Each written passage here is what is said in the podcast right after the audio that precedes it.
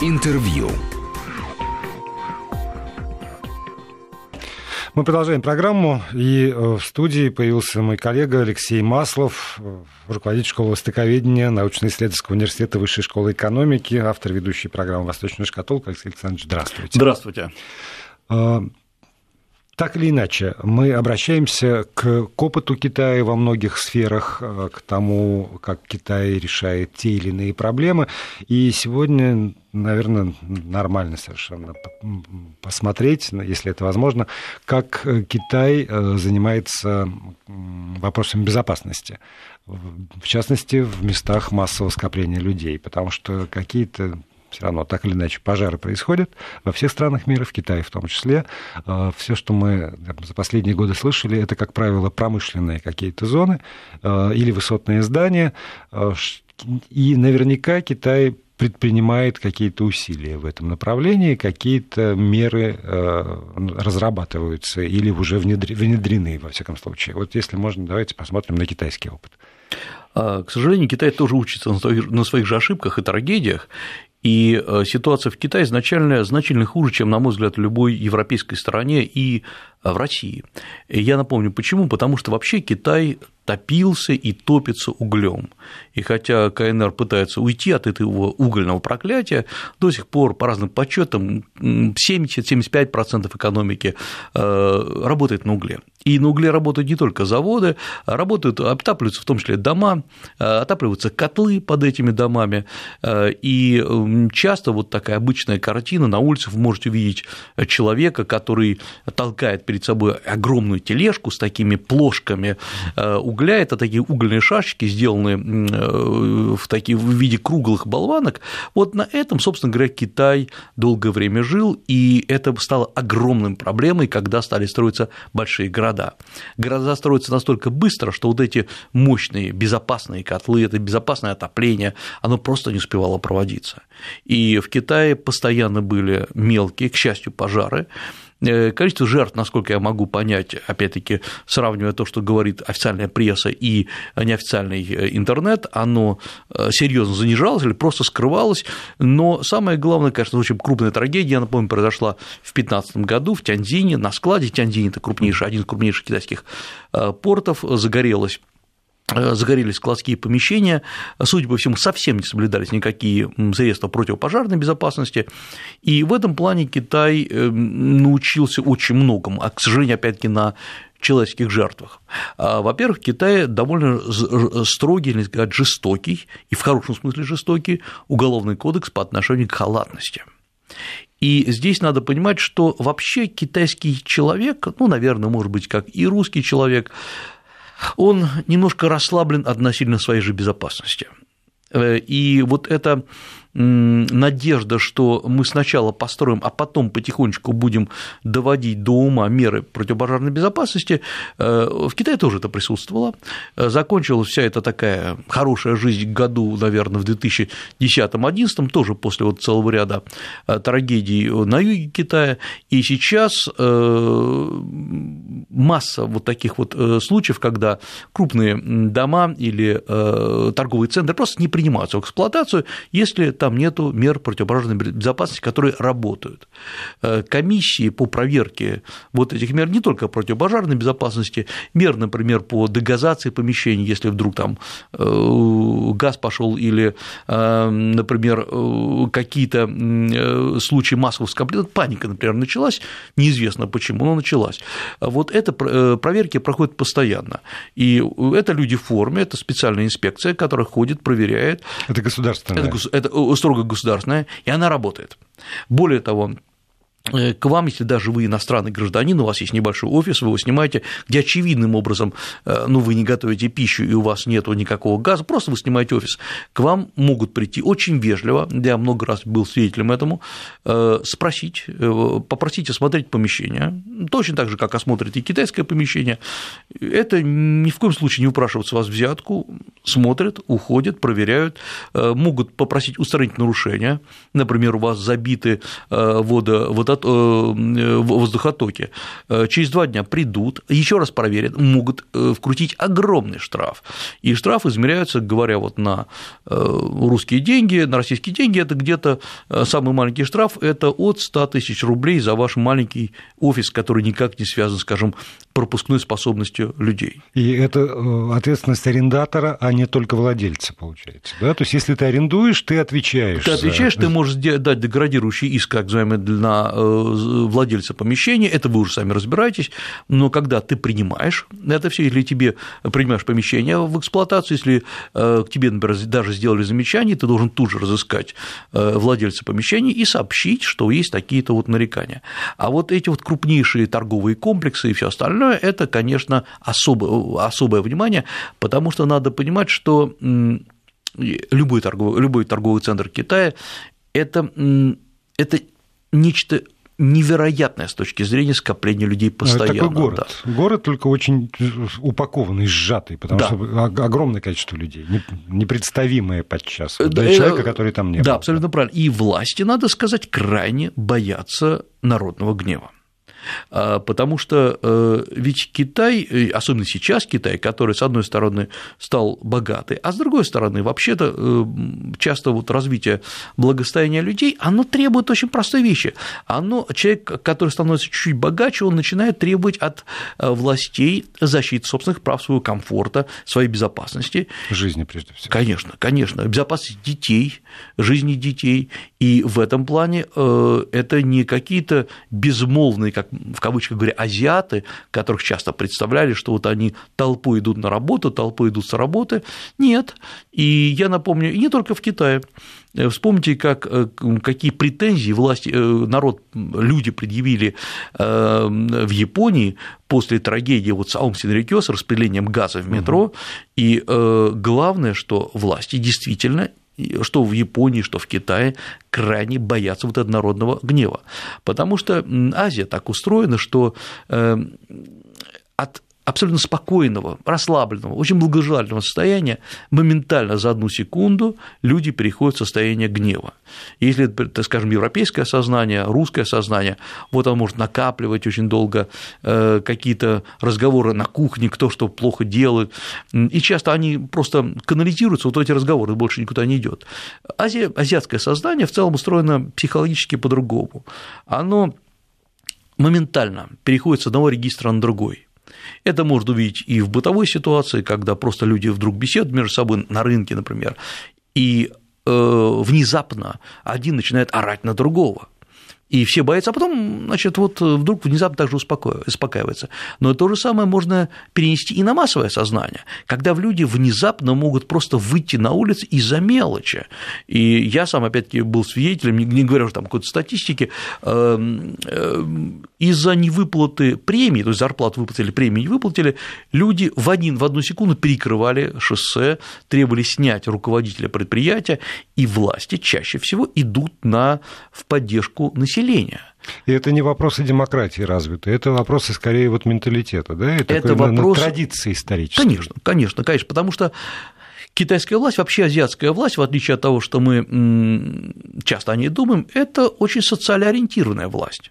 С одной стороны, она отбирает свободу у населения, и все практически э, власти на Востоке, они авторитарные в той или иной мере – есть, конечно, система южнокорейского управления, есть система бирманского управления, они совсем разные. Но в любом случае власть понимает, что авторитаризм держится не на штыках, а на том, что они удовлетворяют потребности и запросы населения в безопасности. И вот в этом плане как раз власть заботится о населении и берет на себя очень большую ответственность. Конечно, не надо ожидать, что, э, например, в Китае вдруг Си Цзиньпин выйдет к народу и начнет с ним беседовать, кто же вас так обидел. Но власть очевидным образом покажет, что она на стороне народа. Власть – это парадокс, может быть, э, азиатской власти, не защищает чиновников потому что чиновник всего лишь порученец от власти. Если порученец не справляется, его снимают, его убирают. То есть, когда вы говорите власть, вы имеете в виду как раз вот центральную высшую власть, власть, да, центральную власть, да. А на уровне руководителя какого-нибудь региона, района или даже провинции, да. это все равно будет чиновник-порученец, и э, усилия власти не будут направлены на его спасение. Ни в коем случае, если он виноват, ни в коем да. случае. Потому что здесь, э, скорее, это две концепции власти. Э, в одних странах э, сдать чиновника считается слабостью центральной власти. В другом случае никто не говорит, что мы сдаем чиновника, мы разбираемся. Если он виноват, он получит по полной. И получит прилюдно. И не в рамках какой-то кампании борьбы с коррупцией или борьбы со злоупотреблениями, а потому что он нарушил свою основную функцию. Он перестал заботиться о людях, о народе. Но если он не виноват, его не накажут, это правда. Вот я, по крайней мере, не слышал и не сталкивался в Китае, по крайней мере, э, очевидным образом, чтобы чиновника сдавали, ну, как э, козла отпущения, чтобы вот отвести удар. Потому что э, один-два раза это пройдет, конечно, но в целом э, народ не глуп и понимает, кто в чем виноват. Более того, э, в Азии сарафанное радио работает лучше, чем в России, тем более лучше, чем в Европе. Люди верят даже не интернет, они верят слухам. И вот если вдруг скажут, что человека, там, чиновника на уездного уровня, городского, спасли лишь потому, что он не чей-то родственник, то, конечно же, это э, удар серьезный по центральной власти. И, кстати, довольно интересно, вот э, иногда я смотрю, как это происходит в реальности. Мои коллеги вот как раз в школе востоковедения проводят, провели колоссальнейшее исследование, оно пока не закончено, поэтому сложно говорить о каких-то результатах, они сделали простую вещь, до которой, до которой никто не догадывался, как математика сопрягается с востоковедением. Они посмотрели движение, карьерное движение руководителей провинций и крупных городов. Вот вверх в них ну, кого-то назначили и разделили, кто сколько долго держится, коротко держится, вдруг там два месяца просидел, его убрали. Мы не знаем, конечно, многих вещей, почему так произошло. Но хотя бы мы знаем факт. Он да, был, его нет. Да. И вот можно э, сопоставить, э, что китайские власти не дают засиживаться чиновникам. Э, есть, конечно, какие-то долгожители, но это долгожители молодые ребята, на самом деле. Долгожители это может быть 8 лет он сидит, это, это очень долго для э, Китая. И в этом плане как раз постоянная ротация, понимание того, что если ты виноват, тебя не спасут.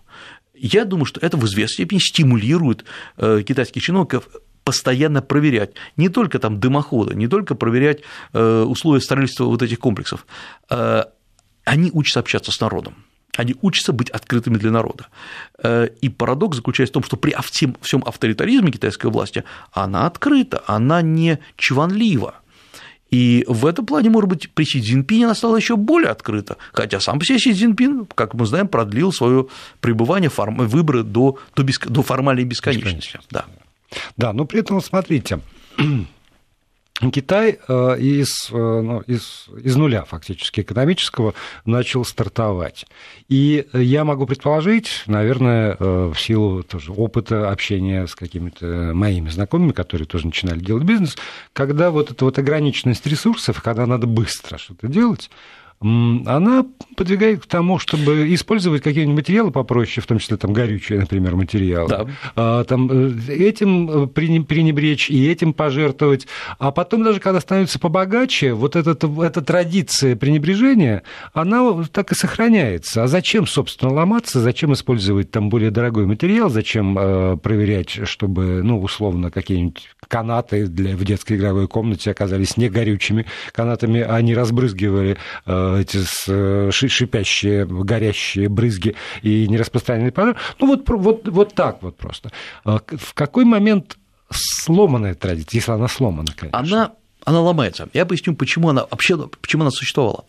Есть, по сути дела, только две причины, почему вместо хороших материалов мы делаем плохие материалы, используем. Мы, я имею в виду, не только в России, в любой стране. В любой стране да. Да. Значит, по одной простой причине. Мы хотим, а, первая причина, удешевить удешевить, потому что у нас нет денег, ну просто у меня нет угу. денег построить что-то хорошее. И э, Б, потому что э, мы хотим украсть деньги отпущенные. И если я строю дом для себя, э, то я, скорее всего, не буду на своей безопасности экономить. И вот когда Китай был бедным, а строительство шло быстро, удешевляли все, что угодно. Делали складские помещения в прямом смысле из фанерок. Делали, так это китайцы назвали по американской методике. Американская методика – это ничего не сверхособенного.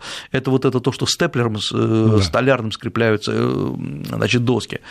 И эти домики сносились э, просто моментально, я имею в виду, ветром, горели, потому что был выбор либо сделать дешевую продукцию и быстро ее продать, либо делать все по науке, но тогда, собственно, себестоимость продукции будет большая. Вот как только Китай стал богатым, а это приблизительно с 2010 года, когда вот у предприятий стало какое-то богатство. Были введены жесточайшие экологические строительные нормы по пропитке, по всему. Да, но для этого надо было э, уже построенные и стоящие еще, и, в общем, вполне работающие объекты, либо их, э, значит, срочно переделывать как-то или сносить, на этом месте строить нечто принципиально новое. Но они и, сносятся. И, и, и это происходит? А они сносятся, это происходит. И вы можете видеть, я вижу, когда э, ты приезжаешь в какой-нибудь небольшой городок, ну, небольшой это там 200 тысяч человек, 300 тысяч человек, это вот деревня, по сути дела, по-китайски, да. Вот была улица, ты ее хорошо знал, и вдруг она снесена, и тут же строятся новые дома. Спрашиваешь, почему? Новые технологии. Потому что раньше строились из песчаника, из досок, из, в прямом смысле, из э, э, навоза, из всего, вот, э, ну, чтобы… Чтобы все было под рукой, да, да, конечно. Сейчас а уже город может позволить себе построить. Как это делается за городской счет? То есть город строит, по сути дела, сдает в лизинг частным лицам, и они постепенно выплачивают, собственно, выкупая. Поэтому Китай сейчас тратит колоссальные деньги на обеспечение безопасности. И э, мой, мне хорошо известный город Дэнфэн, Дэнфэн там, где как раз находится Шаолинский монастырь, вот я э, хорошо знал, я всегда покупал продукты, был там универмаг с 80-х годов, э, большой по местным масштабам, Однажды я приезжаю, там останавливаюсь в небольшой гостинице при монастыре, вдруг часов в 6 утра у меня будет взрыв настоящий. Оказывается, они взорвали этот универмаг, официально взорвали, да, снесли, и в течение месяца возвели конструкцию нового, абсолютно современного. Э, я спрашивал, что больше он стал? Нет, он, стал так, он так был большим, он стал был таким же. Это абсолютно новый Удермак с этими э, с специальными аварийными выходами, э, с лифтами, которые блокируются в момент задымления. И оказалось, что формально они не увеличили площадей они сделали его более безопасным, потому что было постановление, решение парткома провинции о том, что вот надо шаг за шагом облагораживать города. То есть, да, это расходная статья, да, это формально не приносит никому деньги, но обратите внимание, как, с чего начал, либо дома, почему, почему горят дома? Потому что либо у людей нет денег, либо кто-то украл эти деньги. Вот в Китае появились деньги, и там не позволяют воровать на строительстве. Наверняка кто-то что-то украл, наверняка кто-нибудь украл э, строительную плиту к себе домой, наверняка это где-то существует. Но так, чтобы э, был то, что мы называем распил бюджета, нет, вот за это расстрел в Китае. И в конце концов всегда упирается в то, что если есть э, системная борьба с коррупцией. Коррупция не обязательно э, это воровство, это в том числе и, э, грубо говоря, халтура откровенная, угу. не выполнение своих обязанностей, или просто вместо того, чтобы осматривать э, пожарную сигнализацию, комиссия просто поела плотно в этом ресторанчике. Это же Китай, там все свои.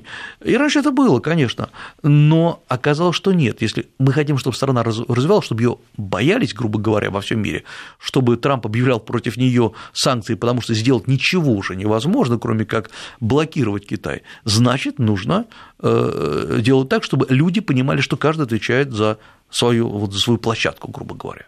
Ну и при этом нужна действительно вот исходить слово системная работа, потому что вот э, я читаю по поводу Кемерова, оказывается, аж в 2015 году та же администрация Кемерова приняла специальное постановление антитеррористическое по поводу мест массового пребывания граждан, там, где больше 300 человек.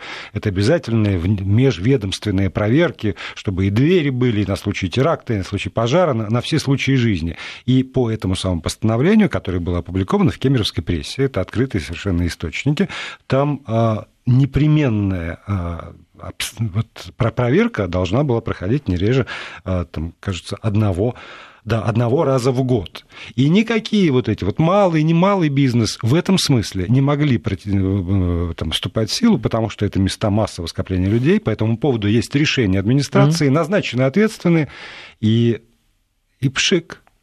Постановление это принято, и как бы галочка поставлена, отчитались, перед, опять же, Москвой и антитеррористическим центром, прежде всего, что мы вот, ребята, работу сделали, а дальше хоть трава не растет. Вот я думаю, что здесь как раз и есть э, системная проблема. Проблема не...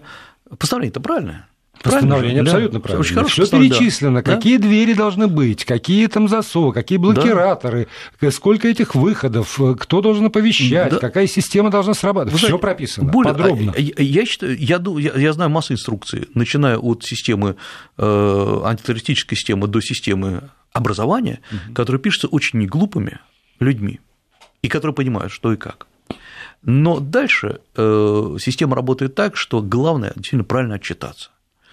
И э, вот это когда человек э, готов косми лечь за свой э, участок работы, то есть обеспечить, грубо говоря, потому что это нужно, а не потому что нужно отчитаться. Таких людей не так много. Более того, к сожалению, такие люди не всегда этой системой поощряются. Они неудобны, они неприятны, да. И я напомню, вот в Китае, это Китай, опять-таки, вот Китай уже много имеет там исторических примеров, была такая история, очень хорошо известная специалистам, э, которая изложена была в пьесе, называется «Остав и Ханчжуя». Почему это такая известная история?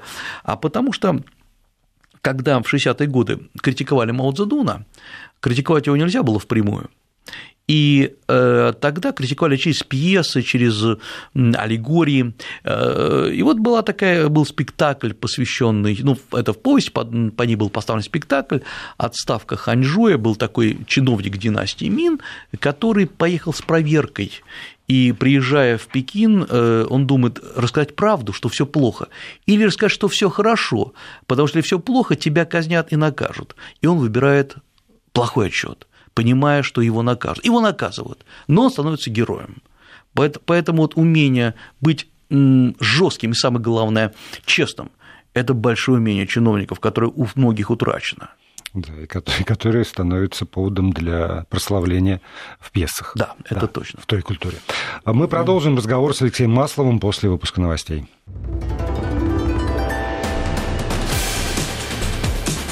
Восточная шкатулка.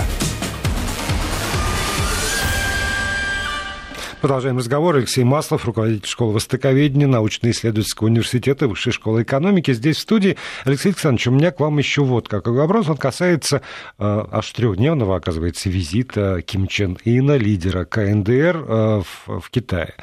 Э, неожиданная история. Первый раз выехал с официальным визитом за границу. И когда я читаю э, слова, произнесенные там в Китае, то прям так вот э, очень все серьезно говорится с обеих сторон. Но вот, может быть, главный вопрос. Это попытка Пхеньяна искать диалог с миром или это попытка Пхеньяна заручиться абсолютной поддержкой огромного и влиятельного соседа для того, чтобы со всем остальным миром уже не разговаривать фактически? Ну или говорить с тех же позиций, с которых он говорил и прежде.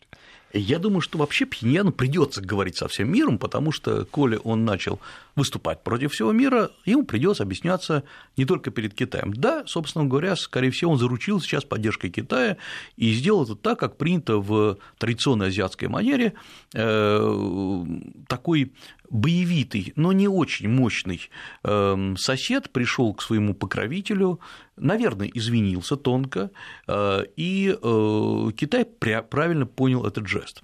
Э, здесь все сделано безошибочно, потому что, конечно, если бы Ким Чен Ын, например, первым встретился бы с Трампом, ну, много было бы критики и по поводу Трампа, и по поводу Ким Чен Ына, да и Трамп мог не выдержать и в Твиттере угу. там за два дня или за два часа до встречи с Кимом что-нибудь да написать.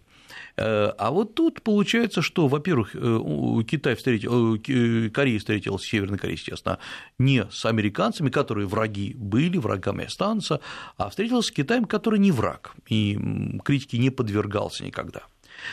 Во-вторых, Ким, судя по всему, Ким Чен Ын очень грамотно отпиарился. Посмотрите, какие фотографии, какие по всему миру пошли, по всему интернету фотографии Ким э, со своей супругой, и э, масса людей просто восхищены, как она одета. Да, это бежевое платье. Это бежевое платье, вот как она меня, это было в бежевом, потом была в белом платье, э, все обсуждают, как это такая, ну, действительно, очень симпатичная женщина, у нее трое детей, но опять-таки по слухам, ей нет и 30, опять-таки по слухам ей 28 лет, поскольку все скрывается, и хотя и жена Си Цзиньпина прекрасно держится, ну, она кстати, профессиональная актриса, профессиональная певица, но э, да, действительно, по элегантности они друг другу не уступают.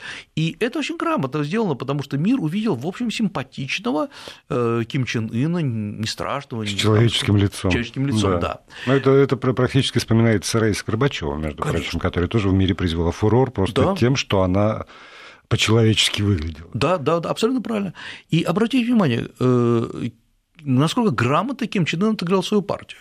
Он сам начал всю эту страшную историю, всех сам напугал, запускал ракеты, э, сколько было фотографий, естественно, официальных, как он стоит у ракеты, осматривает ее, как он сидит у компьютера и буквально вот-вот нажмет кнопку, вот он был там один. Сейчас он наоборот, стал другим. Это было сделано, давайте отмотаем назад и поймем, что это было сделано всего-то за два года, даже меньше. Вот как грамотно он сыграл. И э, сейчас, э, конечно же, э, обратите внимание, хотя вопрос о денуклеаризации поднимался, он все время витает в воздухе. Для, ну. для меня, извините, ремарка одна был совершенный шок, его фраза. В соответствии с завещаниями Ким Ир Сена и Ким Чен Ира мы будем прилагать активные усилия по денуклеаризации Корейского полуострова, эта позиция не может измениться. Да. И тут как? А... А, а это все очень просто. Вот каково завещание э, великого деда и отца? А завещание очень простое. Если все откажутся от ядерного оружия, мы тоже откажемся. Но ну, мы же понимаем, что Китай не откажется от своего ядерного оружия, и Россия не и, откажется, и Штаты, уж и Штаты случае, не откажутся. Да. Да. Поэтому, ну что, тогда вот все. При этом я вас уверяю, что мы еще увидим Северную Корею во главе борьбы за безъядерный мир. Э, вот как и, я напомню, и во времена Брежнева, вот этот детант было нацелено на то, что давайте все разоружимся, с пониманием того, что, к сожалению, никто не будет разоружаться, ну, до какой-то, э, до какой-то степени доведут. Поэтому я думаю, что Ким сейчас сыграл очень грамотно и очень хорошо. Ну и плюс еще один момент. Мы до конца сейчас, мы, конечно, предполагаем, что в мае будет встреча э, Кима и Трампа, но мы не очень понимаем, в какой тональности она будет выдержана. Э, ведь мы не должны исключать, что э, в самый последний момент не только Трамп, но и Ким Чен Ын может отказаться от этой встречи, выступить с жесткими заявлениями по отношению к Северной Корее, и тем самым, учитывая сложную обстановку, в том числе и вокруг Китая, я имею в виду антикитайские санкции, попытки ограничить деятельность Китая в Европе, тем более в США, э, примкнуть к китайскому лагерю, и тогда, получается, у Китая такой прошу прощения, немного сумасшедшая страна под рукой, вот если он отпустит э, вот эти вожжи, то мало ли что она может сделать, и опять все будут думать, спасибо Китаю за то, что он сдерживает Северную Корею. Поэтому это многоходовая игра, очень интересная, к сожалению, очень опасная, опасная для всех. Эм, надо сказать, что безукоризненно здесь работала Россия. Мы же прекрасно знаем, что Россия участвовала в предварительных переговорах о Э, деэскалации напряженности здесь, но здесь очень грамотно Россия как бы отошла назад, потому что значительно было бы э, хуже, если бы сейчас Россия вместе с Ким Чен Ыном о чем договаривалась, и тогда были бы новые обвинений в адрес России. Поэтому сейчас пока все сделано грамотно. Вот мы сейчас посмотрим, как дальше будет развиваться. Главное для меня то, что сейчас мы отошли от этой красной черты, которая вот, вот мы о ней много раз говорили. У нас до паузы в две минутки. А, Еще одна цитата, это уже Си. Неважно, какие изменения ожидают весь мир, я Потасу цитирую, обе стороны в состоянии твердо следовать глобальным тенденциям развития, сохраняя целостность отношений между Китаем и КНДР. И вот это вот неважно, какие изменения ожидают весь мир, и целостность отношений между Китаем и КНДР тоже заставляет задуматься о а, ну, таком неоднозначном послании всему остальному миру. А... Ребята, вы там бдительность не теряйте. Нет, мы имеем дело сейчас не только со странами, не только с заявлениями, не столько с этими людьми. Мы, обратите внимание, имеем дело с, э, с героями, героями архаической традиции. Есть герой-спаситель, это Си Цзиньпин. Э, он понимает, что мир несовершенен, и, возможно, и сам он несовершенен, но Китай готов за весь мир тянуть вот эту лямку, спасать ее. Есть очевидный злодей дьявольского вида и поведения, это Трамп, э, над которым издеваются даже его подданные. Это я просто говорю такими вот э, буквально сценическими терминами. Э, и есть э, мальчиш плохих, который совершает э, мистическое превращение из плохого в хорошее, это вот как раз Ким Чен Ын. И, к сожалению, да, это, это спектакль, безусловно, политический спектакль. Есть герои в засаде, это вот в Китае такое бывает, вот, который в последний момент выходит, убивает тигра, это вот как раз российский президент, который всегда до поры до времени, он, он должен сыграть главную роль. Вот, но, к сожалению, э, за всеми этими героическими обликами и символами стоят же реальные люди, которые погибают, которые боятся, у которых э, сорваны нервы, э, которые, конечно, здорово все рассуждать в таких вот сценических терминах, но когда вы живете в 40 километрах от границы с Северной Кореей, я сейчас говорю про город uh-huh. Сеул, вы не об этом думаете, конечно. И в этом плане я думаю, что мы должны дождаться, пока все отыграют свою партию и успокоятся. Продолжим через короткую паузу. Продолжаем разговор. Алексей Маслов, руководитель школы стыковедения Высшей школы экономики, здесь э, в студии. Ну, а теперь, Алексей Александрович, есть э, время, не очень, правда, большое, но, тем не менее, 13-14 минут у нас с вами есть для свободной темы. А, вы знаете, я хотел бы поговорить сегодня э, о теме, которую э, навеяна была некоторыми слушателями нашими, э, попросили немного поговорить о китайской науке. И вопрос не случайный, потому что есть три фактора, которые влияют на этот разговор. Первый фактор. Э, с одной стороны, все считают, что Китай – это копист, бесконечный копист, который копирует все и ворует все, э, но сразу возникает вопрос, а э, у него что-то свое есть? Вот как он собирается быть, грубо говоря, управлять миром без современной науки, без исследований, без всего? То есть есть она или нет? Второй вопрос. Китай сегодня по всему миру массовым образом объявляют стипендии на обучение в Китай. Э, ко мне очень много обращаются, к моим коллегам обращаются, вот надо ли ехать в Китай, потому что Китай представляет стипендии от обучения в бакалавриате и магистратуре до аспирантуры, и, мол, хорошо это или плохо. Когда хорошо. вы едете, да, это, это поразительно, да, с одной стороны, хорошо, конечно, хорошо, но вот попробуйте просто так получить стипендию для обучения в Гарварде, либо вы гений, вы, конечно, можете получить, uh-huh. вот, а, или в Массачусетском технологическом университете, а тут Китай просто буквально на голубом глазу раздает вот эти вот стипендии. Еще и третий момент. А вот люди, которые обучались, обучаются в Китае, я имею в виду не китайцы, вот а где они сегодня используются? И вот я приведу сначала несколько э, цифр, они довольно весьма показательны. Во-первых, наука в Китае не просто есть. Она финансируется, так что Китай сегодня, ну, по китайским масштабам, Китай вышел на первое место в плане инвестиций в R&D, то есть Research and Development, э, исследования и развития. Э, по официальным данным по докладу 2018 года это э, он находится на втором месте после США, но все это измеряется, США это около 500 миллиардов долларов вложения в исследования, в Китае это 410-420 миллиардов долларов, вся остальные страны, в том числе весьма-весьма развитые, Япония, Корея, это где-то 170 миллиардов долларов, то есть значительно ниже. И вот если мы посмотрим, как растет вот эти, эта наука китайская, она растет Две, две цифры очень важны. А, во-первых, первая цифра – то, что ежегодный прирост в Китае капиталовложений 18%, в США 4%. Э, про Россию не будем сейчас говорить, это другой вопрос абсолютно, но э, Китай, конечно же, по капиталовложениям обгоняет.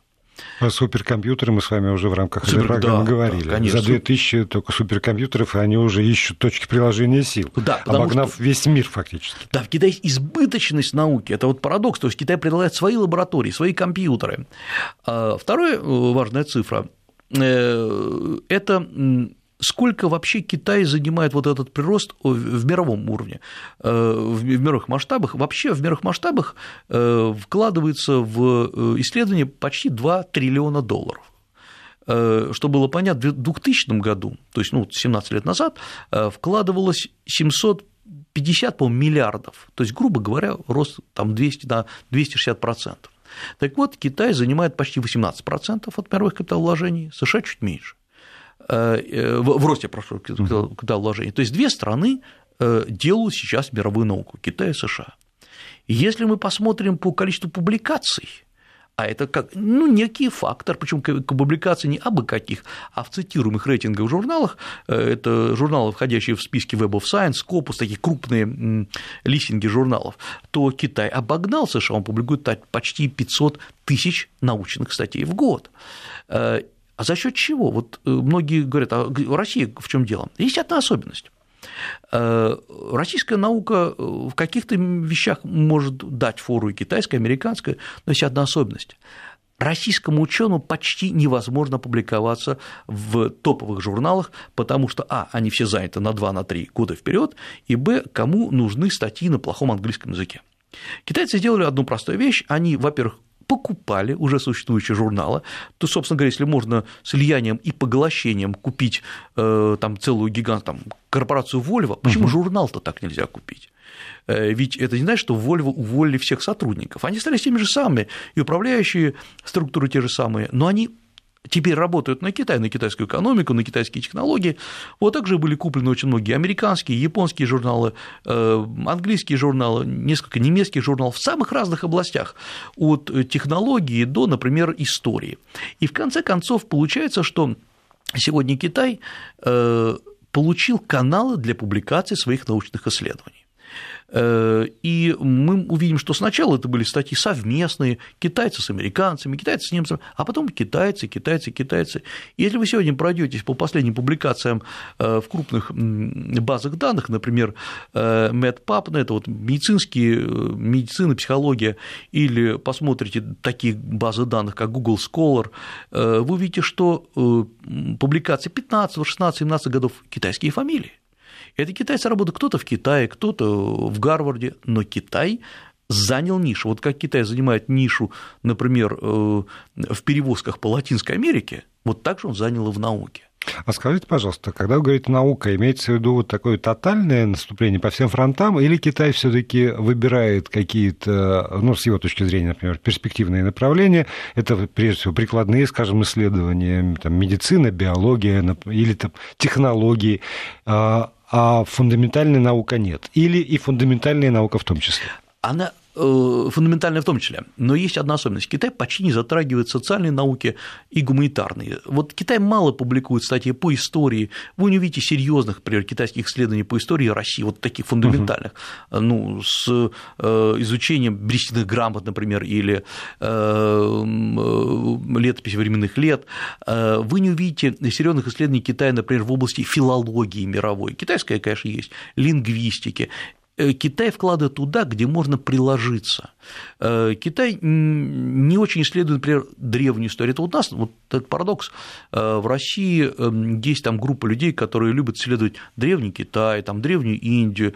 Это уходящая натура, но они существуют. В Китае нет массовых людей, которые исследуют, например, древние, древние поселения индейцев в США. Это не приносит денег. Основные вложения идут исключительно в прикладную науку и фундаментальную науку. Есть еще интересная цифра. Кто вкладывает? Ну, вы знаете, например, в России основные вложения – это государство, конечно, конечно. да. Я и... предполагаю, что в Китае тоже. Или нет, нет, а вот и нет. 78% вложено корпорациями. Mm. Вот вдумайтесь в цифры, 78% вложено корпорациями, которые в основном частные. Э, и как это делается технически? Это значит, создается фонд или так называемый endowment э, между, например, университетом, университет Синьхуа, Пекинский университет, и вот этим вот э, корпорацией, которые создают фонд и говорят, все, мы вкладываем там 20 миллионов долларов на развитие, например, компьютерной инженерии или искусственного интеллекта. И дальше мы выбираем шаг за шагом, обсуждает совет, как это делается. У нас просто такого не существует. Ну, в основном. Не, подождите, вот да, тоже да. мои представления Китая, вы же понимаете, они, они весьма и весьма условны, но я по аналогии могу предположить, что, скажем, поставлена задача Коммунистической партии Китая вложить в науку денег. Тогда руководители корпорации вызывают на ковер условно э, к Си Цзиньпиню, и он говорит, вложить. Они говорят, есть, и поэтому вкладывают. Или мотив иной мотив иной. Конечно, кого-то вызывают, но на самом деле э, корпорация э, просто так вот крупнейший, вот как он CNPC, ну, просто так не вызовешь, ну, я имею в виду нефтяные. Тут есть другой момент. Корпорации, вкладывая, получают готовый продукт, готовую разработку, готовую наличку. Это не, это не спонсирование, они получают продукт. Например, крупнейший Шиньянский университет на северо-востоке Китая разрабатывает все целиком спутники для КНР – он их не просто разрабатывает, он собирает их, и вот китайская спутниковая корпорация размещает заказ на разработку, на исследование и так далее. Это аутсорсинг. А университет этим занимается? Это, это не государственная корпорация. Э, там, Космическая корпорация государственная. Да. Энергия. Да. Она размещает э, заказ и это правильно, потому что, собственно говоря, университет – это и есть площадка, где люди готовятся и имплементируют. У нас есть такие университеты, кстати говоря, и были, они задумались. Новосибирский университет, где э, э, люди два года учатся, скажем, э, грубо говоря, за партой, а два года идут там прямо в институте физики, ядерной физики, физики твердого тела, проходит там стажировка, по сути дела, они уже работают. Но это точечные вещи. И вот Э, Китай сумел э, сделать так, что это, по сути дела, американская модель, где тоже э, частные корпорации да. очень много инвестируют. Оказалось, что вот это государственное финансирование, вечная просьба государству дай денег, непонятно на что, оно не дает ответа, потому что у государства нет рычагов проверить. Есть, на мой взгляд, абсолютно в России неэффективная вот эта система Академии наук. Не ученые, ученые без блестящей системы не срабатывают. Но вот еще один момент, который, на мой взгляд, поразительный в китайской науке, и который сейчас сегодня, может быть, недооценен, китайская наука – это наука для китайцев. И китайское образование – это образование для китайцев. Я поясню, что это такое. Да, вы можете приехать, и вы могут выделить стипендию. Но э, есть один парадокс этой системы, что я не видел еще ни одного и не встречал серьезного ученого, фундаментального ученого, иностранца, подготовленного на территории Китая. В известной степени это повторяет систему э, России, Советского Союза 80-х, 90-х годов, когда э, в некоторых университетах э, людей готовили не потому, что они должны были быть учеными или крупными uh-huh. исследователями, но их учили любить Советский Союз и учили очень хорошо в этом плане, обучали русский, русскому языку, они на всю жизнь сохранили любовь к русскому языку, и на этом все закончилось. Вот Китай, э, иностранные студенты для Китая – это те, кто в известной степени будет составлять ну, лобби, что ли, вот э, Китая. Китая. Погодите, а их что, ограничивают в возможностях обучения? А чаще всего да. Да? Чаще всего да, причем делается так, это тоже уникальная вещь. Э, китайские иностранные студенты учатся в специальных институтах, обычно называются институты иностранных языков, то есть там, где иностранцы учатся с иностранцами и на английском языке. А вот чтобы вы пошли на специальность, то есть выучили китайский язык и слушали, предположим, ядерную физику на китайском языке или искусственный интеллект, э, я знаю несколько уникальных случаев, исключительных случаев, там, скажем, по юриспруденции uh-huh. или по китайскому менеджменту. То есть самое интересное от юриспруденции до менеджмента, от э, ядерной физики до, например, химической, до химии, до современной химии Китай просто не допускает для обучения иностранцев. И, как ни странно, я думал над этим парадоксом, правильно или неправильно. Мы же привыкли к тому, что наука, она прозрачна, она для всех, она не может принадлежать одной стране. Это правильно. Вот в тех условиях, которые есть, это правильно. Потому что Китай сегодня создает свою техническую базу, и вот многие люди, которые стремятся поехать в Китай, зная вот эти научные достижения, должны понимать, это китайские достижения для Китая и вы не получите того, что, э, что получают э, сами себе китайцы. Подождите, а тогда а специалисты, скажем, ученые, действительно, люди, которых привлекают ли преподавателей, исследователей из-за границы? Да. Ведь привлекают в больших количествах. Это совсем другой вопрос. Э, приезжают исследователи, преподаватели, э, которые получают вполне достойную зарплату, которые работают на э, временном контракте, рассказывают Китаю, китайцам, все, что знают. Да, все, что знают, их благодарят, не обманывают, и они уезжают. Поэтому в Китай, конечно, хорошо ехать изучать китайский язык. И, скорее всего, ну, в некотором приближении вы его э, а, разучите, хотя, опять-таки, практика показала, что э, люди, которые обучались китайскому языку в Китае, говорят хуже, чем те, которые обучались китайскому, например, в России или, например, там в США. Методика другая. Э, вот в этом плане Китай очень привлекателен, потому что многие изнутри не понимают, что система работает, китайская система работает на китайцев.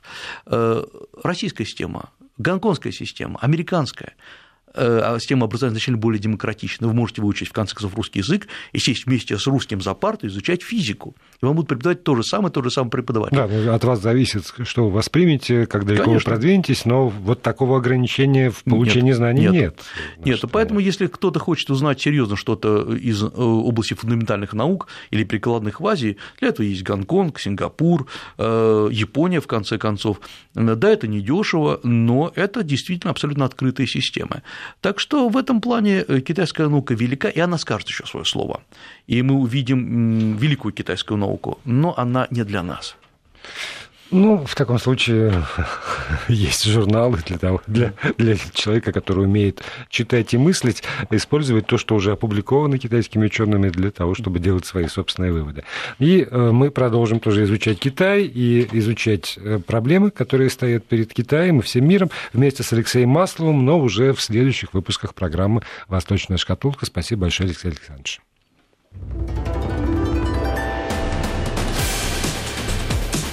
Восточная шкатулка.